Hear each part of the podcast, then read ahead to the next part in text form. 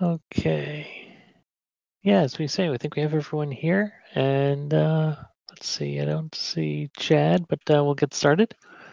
Four of. Um, yeah, why don't we start on the, per Dan's suggestion, uh, thoughts and reaction. Oh, well, yeah, thoughts and reactions to the uh, Canadian uh, legislation. Hmm, glad I don't live in Canada. Yeah. Yeah, likewise. I haven't had a chance to go through them all yet. I was out. Yeah, obviously the the first thought is oh, sorry, you know, we're focused on we need to be focused on the United States regulations instead of Canada, but it's great to have that perspective and see what they're doing and if we can offer any advice to Canadians and so on. Yeah, that was my view, and I was looking for uh, you know hit, tips and you know anything that looked like what was in the uh, 2018 FAA Reauthorization Act uh, that you know that was reflected in their in the Canadian work. Um, there were a couple of pieces um, registering um, each aircraft, uh, manufacturing uh, a manufacturer has to um, uh, provide a serial number, uh, and it was I was glad to see you know, a serial number if available. Um, I, my eyes glazed over when uh, there was a uh, modif- when it, when it got into a discussion on the modifications. But yeah, there's like like we said, there's it's gosh, it must be 30 pages of uh, of regulations. Um, I'll take another crack at it. Uh, I think I may copy it and uh, put it into a different font. My I got a headache from reading that uh, that document. Um, but it does look. Um, uh, I think a couple of you use the word draconian. I would uh, completely agree with that. Uh, it looks. Uh, it also. Um, my interpretation was that it also covers fixed wing radio aircraft or radio control aircraft did um, was that uh, a the consensus as well? Did I? I saw it covers every. The only exclusions were for rockets, balloons, and kites. Yes. Everything. Yeah, anything that's remotely controlled. And I, I was looking for line of sight, and you know they did talk about uh, the two licenses, a basic and advanced. Uh, they characterized them as uh, VLOS, which I don't know if that was, you know, I, I can't imagine that would be virtual. Um, but it did appear that the language I was reading for the, they called it crew members, where we'd call a spotter, um, that the crew member had to be uh, able to communicate readily with the pilot and you know to me that says oh and there were you could have multiple crew members. So to me it's it, it sounded like someone wrote it with fpv in mind and you know flying outside of line of your own line of sight but as long as there was uh, someone uh, who could see the uh, uh the aircraft you were fine. So uh, yeah, I don't think there's any any need for a, a public response. I do think it's uh, useful to uh, go through it and maybe identify those areas that uh, we find most uh, egregious. Um, uh, you know, I I think there were a couple of comments. You know, this is you know, damaging to to our FPV hobby. It's damaging to radio control, and maybe we look for elements that would say, you know, this would damage the uh, the hobby, the community, the industry, and maybe that's what we can call out of it. So, question: Since I haven't read through it all yet, is there evidence that this was hastily written, or like it's well thought out kind of language, or you know? it, it does not look uh, hasty, and they did. Uh, there in the preamble, there was a uh, discussion that this this piece of work was uh, the result of uh, extensive discussions with the industry and you know the, then you read it and it's like my goodness so it it looks carefully uh, written uh, by a, couple of reasonably good attorneys uh, I mean that no disrespect. I mean it's it's carefully written and structured, just as you would imagine uh, a reasonable piece of legislation would be written. Uh, so it it did not have a, uh, a, a tossed together uh, look at all. And I don't know because uh, one of the things in it was about flammable materials on the craft, and we all know that lipos or nitro fuel is flammable. Was there a? Um, I assume that it said that uh, you can't carry those, and I think it was it wasn't the characterization that they were trying to say no payload of a flammable or explosive material. I believe that's what they were wanting to do, but the you, th- uh, you think the there might was written, it was you like, might you might have said well nothing, but of course that that would mean you know no nitromethane for a radio control plane as well. Yep. So yeah, it does say payload, though. I mean, you could argue that the battery is a payload if you got it on a Velcro strap. Yeah, it's it's open for discussion on that. It's... Okay. Okay. Good. I really Other... like the part about flying uh, when you can't fly with uh, any snow or ice accumulates icing. on your aircraft. Yeah, when there's con- yeah condition. Yeah, that was so. Con- uh, that it's that... more than just icing. Um, oh, really? Let's oh, see. with no snow no as pilot well. shall operate a remoted pi- remotely piloted aircraft system with frost, ice, or snow adhering to any part of the remotely piloted aircraft. yeah. I've definitely violated that one. Have you really? Oh, oh bless your heart. Snow, so yeah.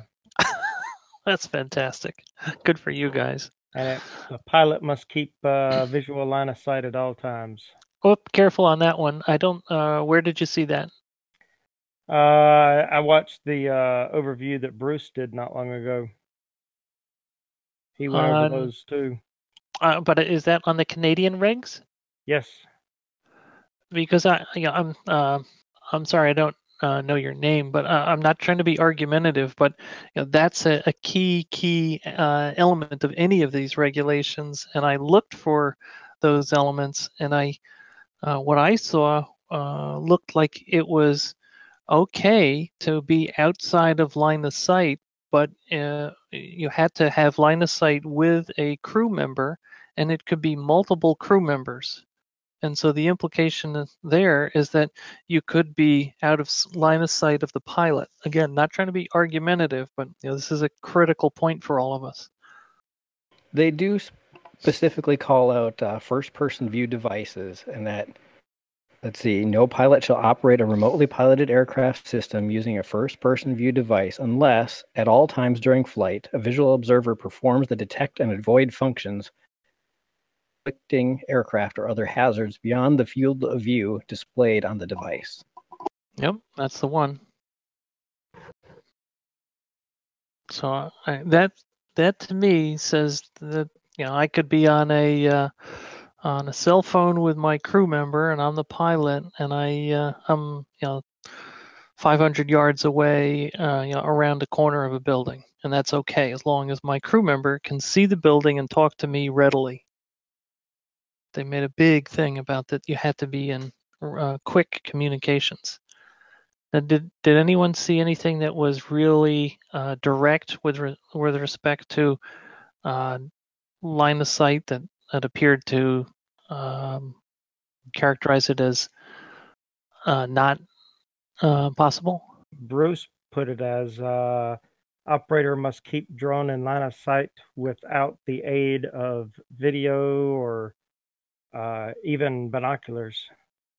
Yeah, I think. Uh, yeah, I think the, the the the documentation I think is is probably a little different. Not probably. It, it appears to be different from that.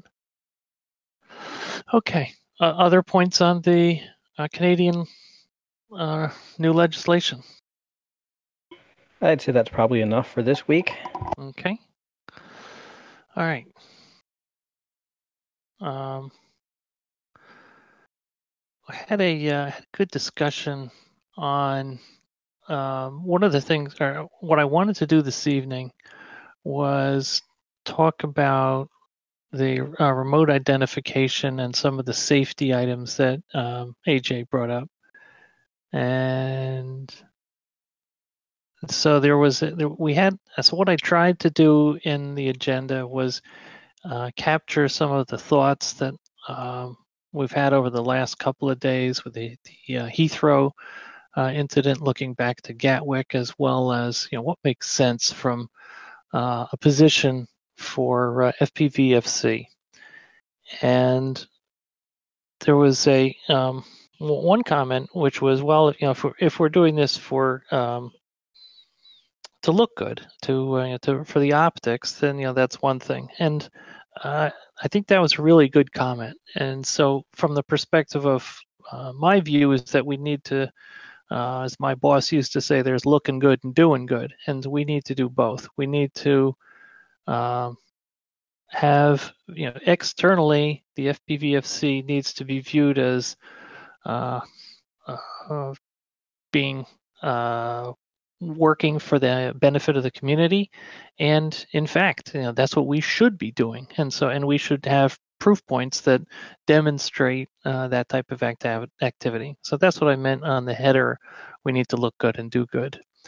Um, i thought uh, aj's put a ton of work into this and i think it's uh, might i i felt it was uh, a good idea to try to gain consensus uh, among uh, the leadership group on remote ID and see if we can come up with some uh, agreement on yeah this is what this is the the view we should take. And i was i was um, very interested in that there were uh, good uh, pros and cons and so uh, um, my view is that uh, as i've written it's, it's important uh, for the FPV, FPVFC to establish its promise of value to the FPV community and then execute within that promise of value.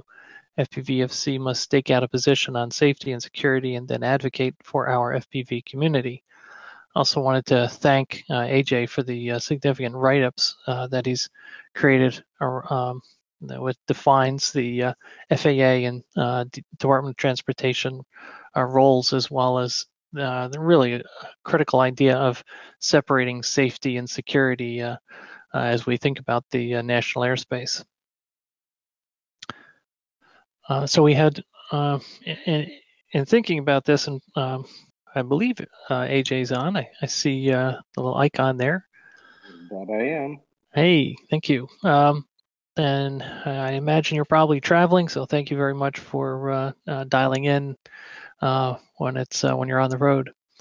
Uh, so you've we have we know there were some so i wanted to put put forward a couple of points and i thought this was you know so you know the the background that i saw is that certainly we know that uh, manned aircraft are um, only required to use remote identification when they are in dense uh, traffic areas in the national airspace uh, in addition, no radio is required uh, for manned uh, aircraft in low density uh, areas of the national airspace.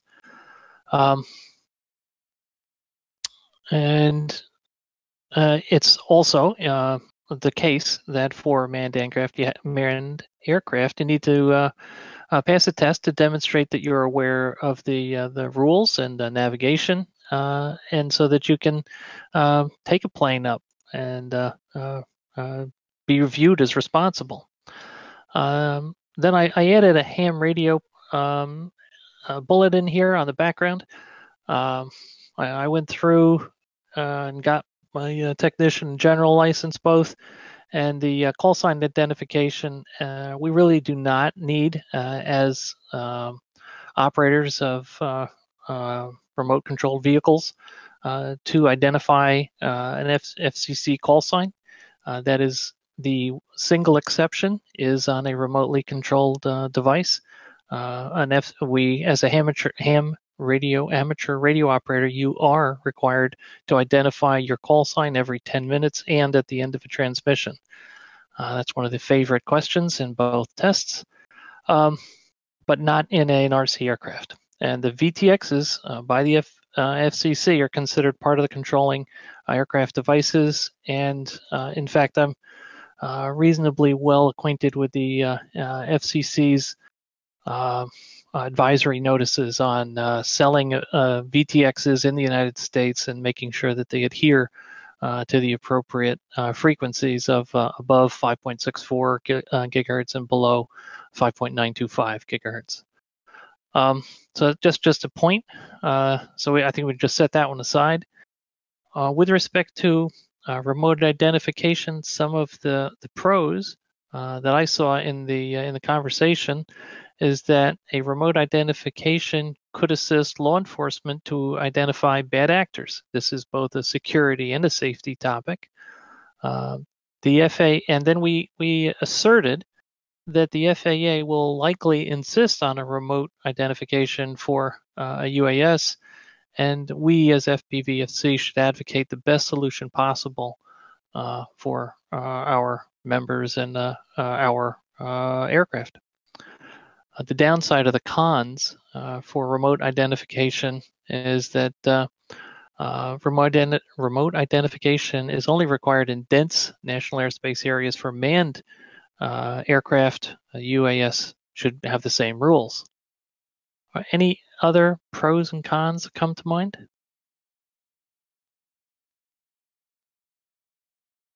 I think that just about covers it for pros and cons.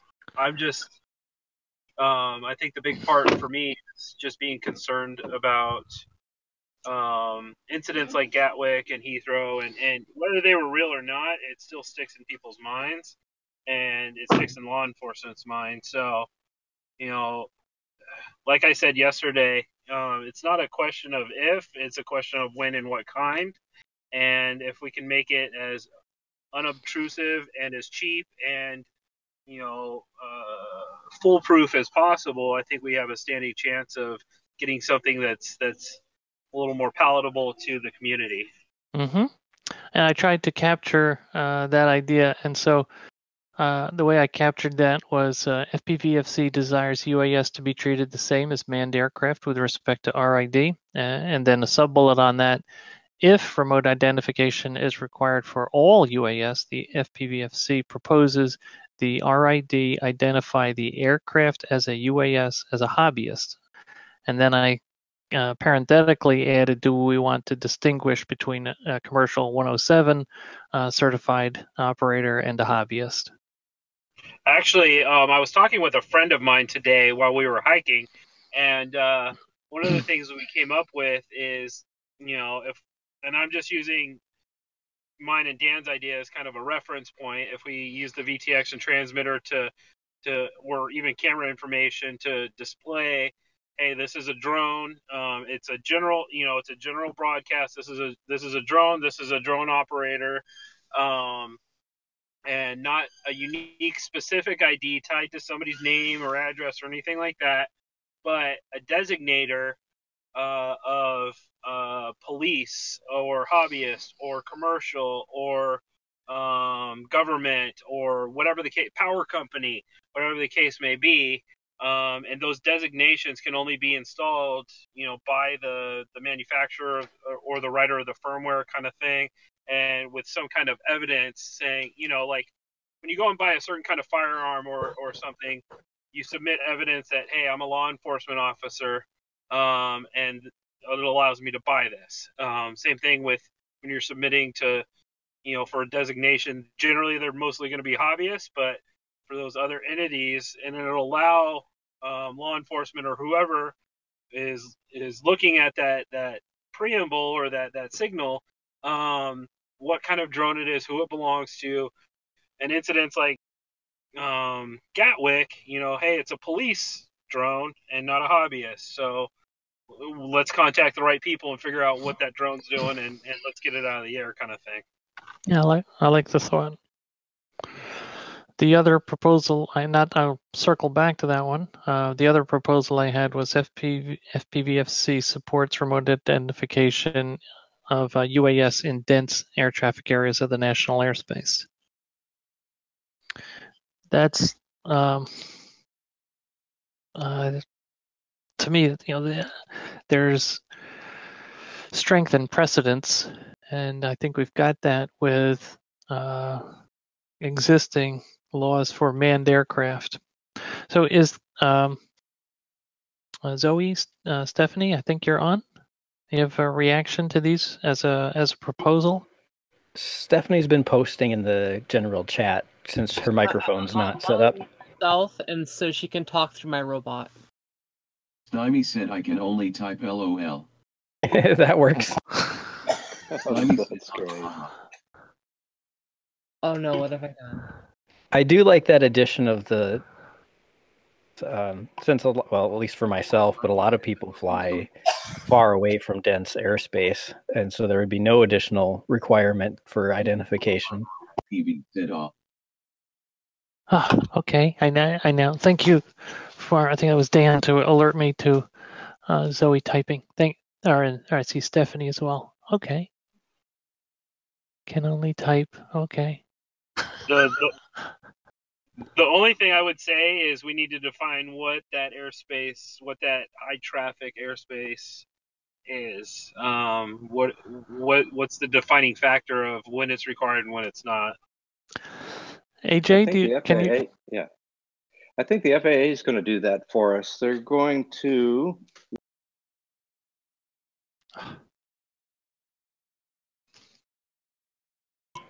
Uh, did we lose him? Yeah. Okay. I We would- lost him, AJ.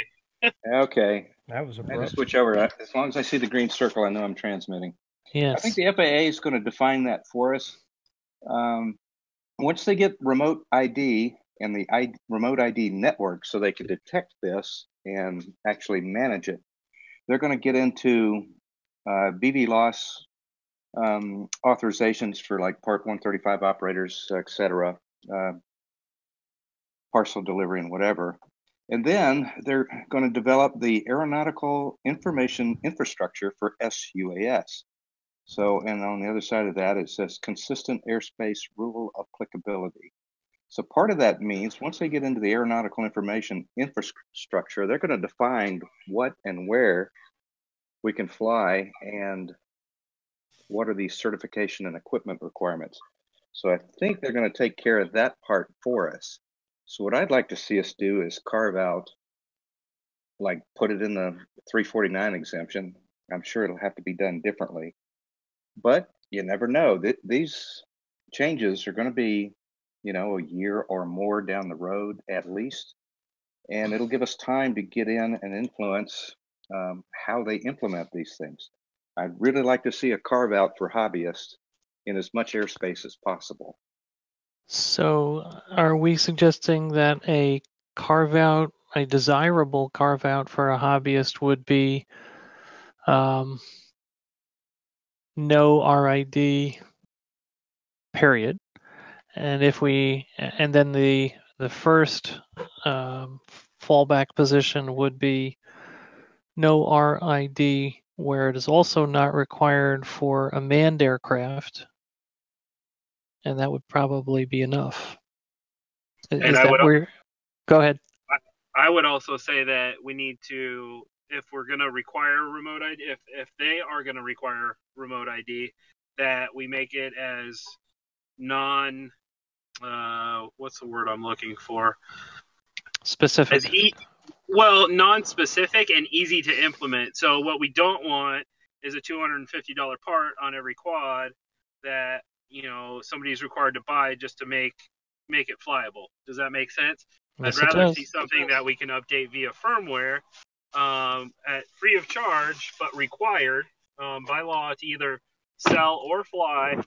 Um, that is non-removable, as in if you try it, will brick your receiver, brick your VTX, you know, whatever the case may be. Um, but non-specific to the operator, just identifying it as a uh, unmanned aircraft.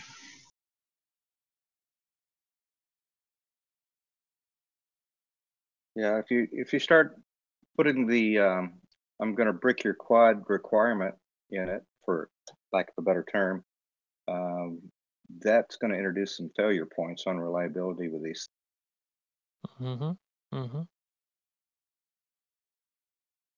Okay.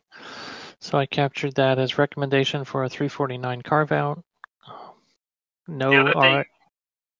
as opposed to breaking your quad, you can just make it a sale, you know, a sales requirement for being able to sell those particular parts in the United States, something like that.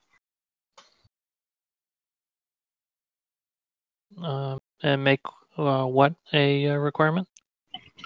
If uh, make the the firmware, you know, the firmware that transmits that signal saying this is a drone and this is a drone operator, make that a requirement on those specific pieces of equipment for sale in the United States. So you you have to have it in order to sell it, basically. Mm-hmm. Mm-hmm.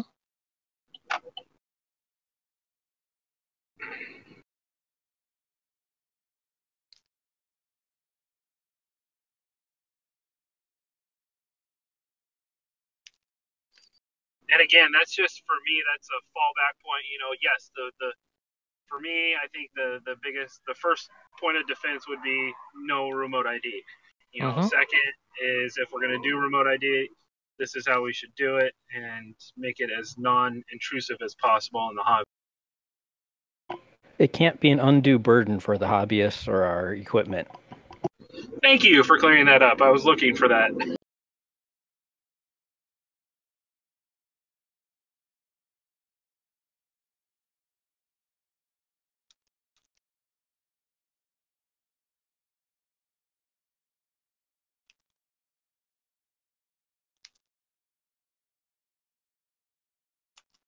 And we all know that uh, anyone who is has ill intent will or impersonate somebody else or do something, so it doesn't really help anyone. But just trying to regulations that say we have to do this, try to do it as easily as possible. Mm-hmm. That's a good point to add to um, getting all our ducks in a row for the arguments as to why it would be ineffective or burdensome to the hobby industry. Uh, personally, I don't think it would help us that much. And I know everybody here is against mandatory remote ID. As a hobbyist, the FAA will require this eventually for, like right now, we're all in one big bucket. So they're going to require it for everybody to so they can get their unmanned traffic management system up and running. Mm-hmm. And we'll be operating under the 349 exemptions. So I'd like to lump as much airspace under that as possible with as much freedom as we currently enjoy. Yep.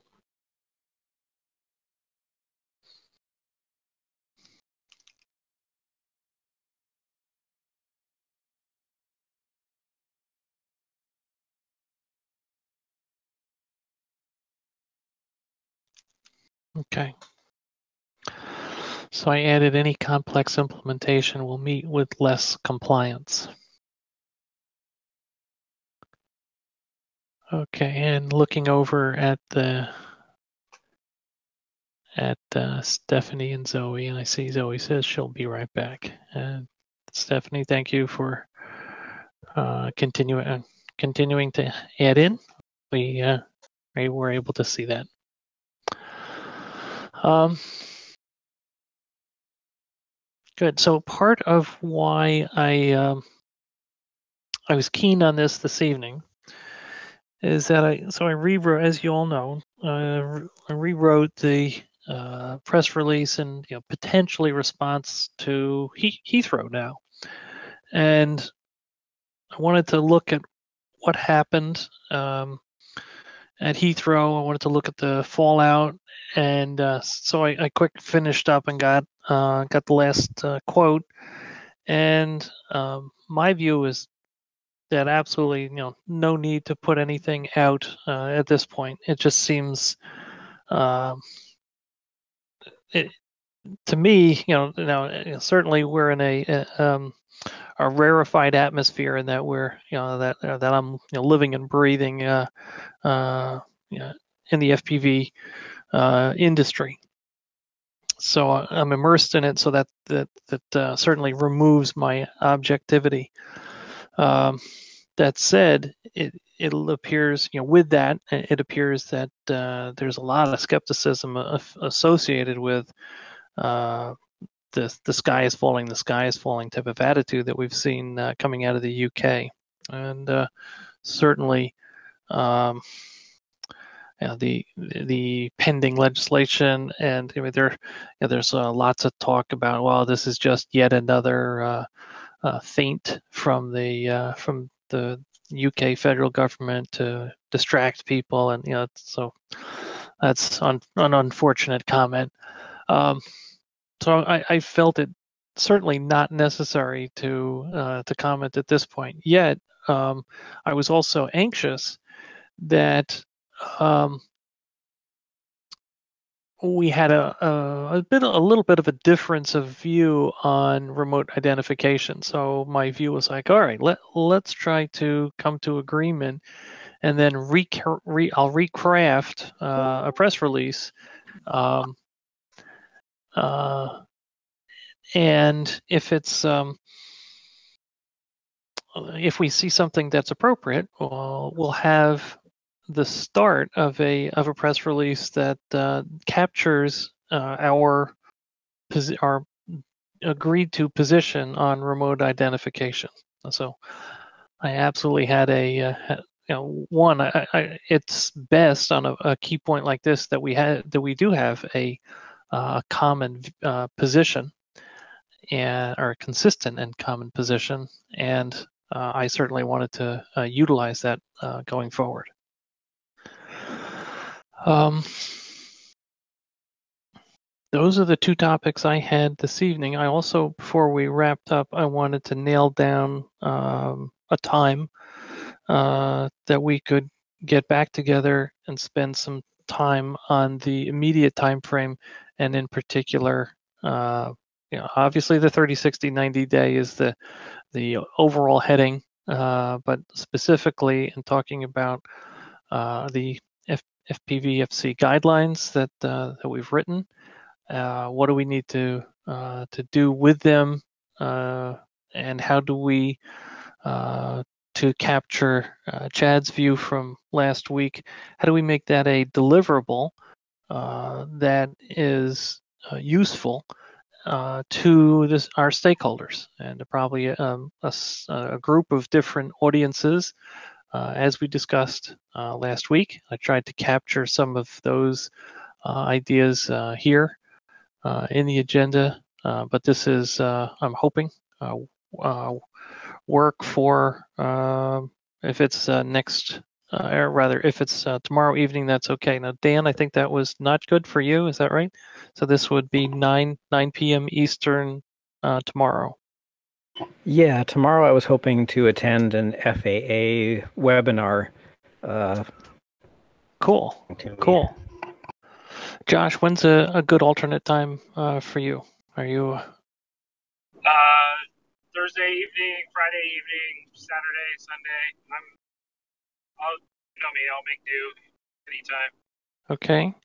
Um, what's the what's the earliest uh, that's you know without being crazy what's a, a good time on saturday for you since i think you're I, I, keep forgetting i apologize i know you're in arizona but you're two hours or you're on mountain or uh, pacific I, I know uh, arizona uh, I, doesn't doesn't change yeah we're on arizona time i know yep right now i'm on mountain time though okay so it's two hours two, two hours. hours from the east coast yeah uh, um, okay. i'm off on saturday so I'm open whenever. Um, I'm okay at seven o'clock in the morning or you know nine o'clock at night, so no big deal. Okay, I'm. Uh, my brain works a little better in the morning. We'll we'll leave it at that. Uh, if you could do eight, that's ten for me. Does that work for everyone else? So 8 a.m. That would work for me. Mountain. That's a, a tad early for uh, Zoe if she'd like to join. She's uh okay. I think she may not be back yet. Uh, let's see. Okay, thank you, Stephanie. Uh, 9 a.m. Central, so that's uh, 10 a.m. Eastern. Good. Um,